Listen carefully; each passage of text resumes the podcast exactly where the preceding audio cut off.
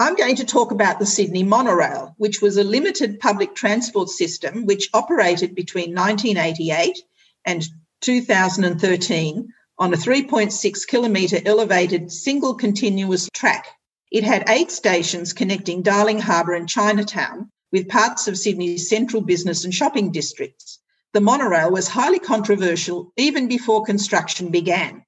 The redevelopment of the Darling Harbour area was announced in May nineteen eighty-four by the Premier Neville Wran to be completed for the Australian bicentenary, and proposals were called for a people mover to link the city with the major redevelopment.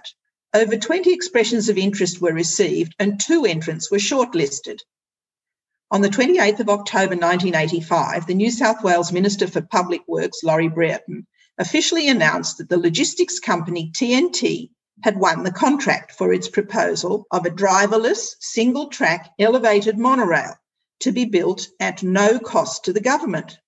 The other shortlisted proposal was for a two-way light rail, which would have connected Pyrmont to stations at Circular Quay and Central. Architects, planners and transport experts, including within the public service, were not in favour of the monorail proposal, but the T N T project went ahead. The electrically powered trains were designed and built in Switzerland by Von Roll, a firm well known for their monorails and rides built for fairs and leisure parks around the world. Von Roll's Sydney contract was to build a public transport system to be seen both as a challenge for the company and the realisation of a dream to legitimise this form of transport as a mass transit system. The Sydney Monorail was also said to have been the world's first fully computerised monorail system, an Australian development. It was promoted as silent, pollution-free, visually and aesthetically pleasing, and the first transport system designed to cater for the disabled, the elderly, and parents with strollers. Each train comprised seven articulated carriages supported by eight bogies, each riding on a pneumatic truck tyre wheel set. While the outermost bogies of the trains were freewheeling, each of the six innermost bogies were powered by six thirty-seven kilowatt five hundred twenty-five volt D C electric motors, not much bigger than a suitcase, located above the drive wheels. The tyres ran on top of an elevated single box section steel beam or track, supported by steel columns. To ensure the train's verticality and lateral stability, the bogies were fitted with a set of upthrust, downthrust and side thrust rollers, which clung to the lip and side walls below the track. The system officially opened to the public on the twenty-first of July nineteen eighty-eight.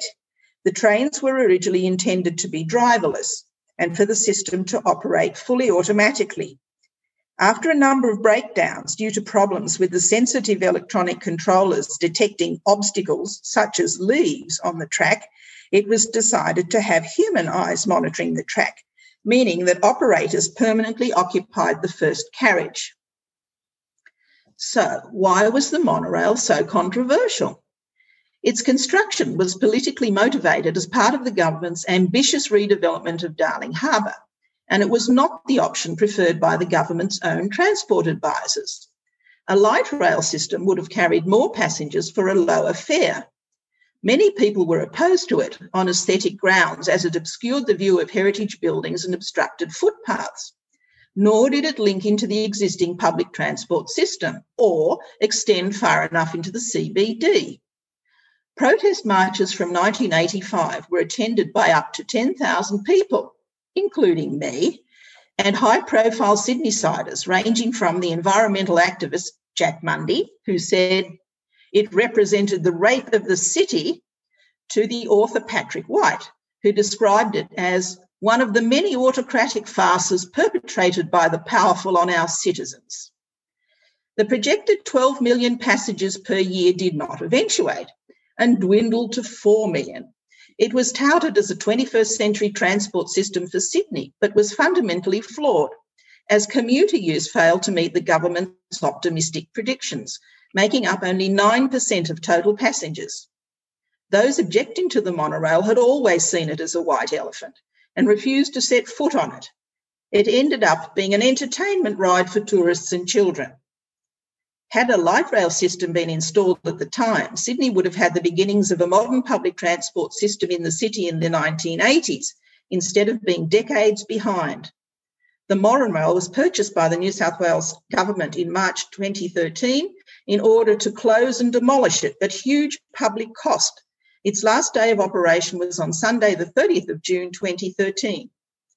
The monorail was a failure, which could have been avoided if the government had listened to the experts.